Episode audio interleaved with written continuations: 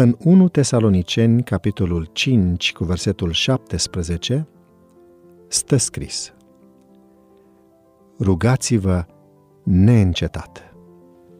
Cehoslovacia, 1982 Pădurea bătrână avea un covor bogat de frunze ruginii până deasupra glesnelor. În acea zi ne-am pornit mai târziu din pădure spre căsuța pe care o închiriasem pentru vacanță. Dar în fața ușii am constatat că lipsea cheia. La doar cinci ani, spune autorul, nu înțelegeam prea bine gravitatea situației. Pentru noi, prezența mamei era garanția adăpostului și a siguranței. Pentru mama însă, situația era cu totul alta. Tata venea la noi peste o săptămână. Nu avea nici cheia, nici dicționarul bilingv, nici măcar numărul de telefon al proprietarului.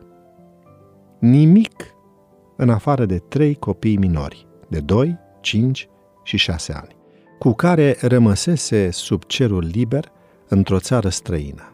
Iar înserarea cobora încet și sigur peste criza noastră, a cărei rezolvare cerea timp. Rugați-vă neîncetat. Era lecția pe care ne-o predase mama zi după zi. La joacă, în bucătărie, la altar, înapoi în pădurea bătrână. Croiam în grabă cărări prin patul gros de frunze, când cu mâinile, când cu picioarele. Soarele în asfințit râdea parcă de orbecăiala noastră fără sorți de izbândă. Hotărât că trebuia să ne întoarcem în oraș înainte de apus. Ne-am adunat în jurul mamei pentru rugăciune. Liniștită, s-a plecat pe genunchi. Ultimele raze ale Sfințitului luminau calm silueta ei îngenunchiată. Noi am urmat-o. Apoi am ascultat cea mai simplă și mai copilăroasă rugăciune. În cuvinte puține am mulțumit pentru ajutor. Ridicându-ne, privirea mea se opri uluită la ceea ce îmi păru o imagine desprinsă din povești de sub frunzele răsfirate de pantoful mamei, a scânteiat deodată, în chiar ultima rază de soare, cheia noastră pierdută.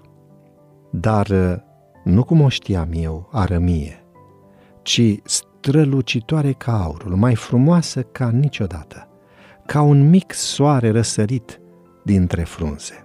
Cheia, cheia, uite cheia, izbucnirăm noi cu entuziasm. Rămâneți pe genunchi, răspunse mama emoționată. Ați înțeles voi ce s-a întâmplat? Rugăciunea este cheia. Și strâmtorarea noastră luă sfârșit chiar înainte de căderea nopții.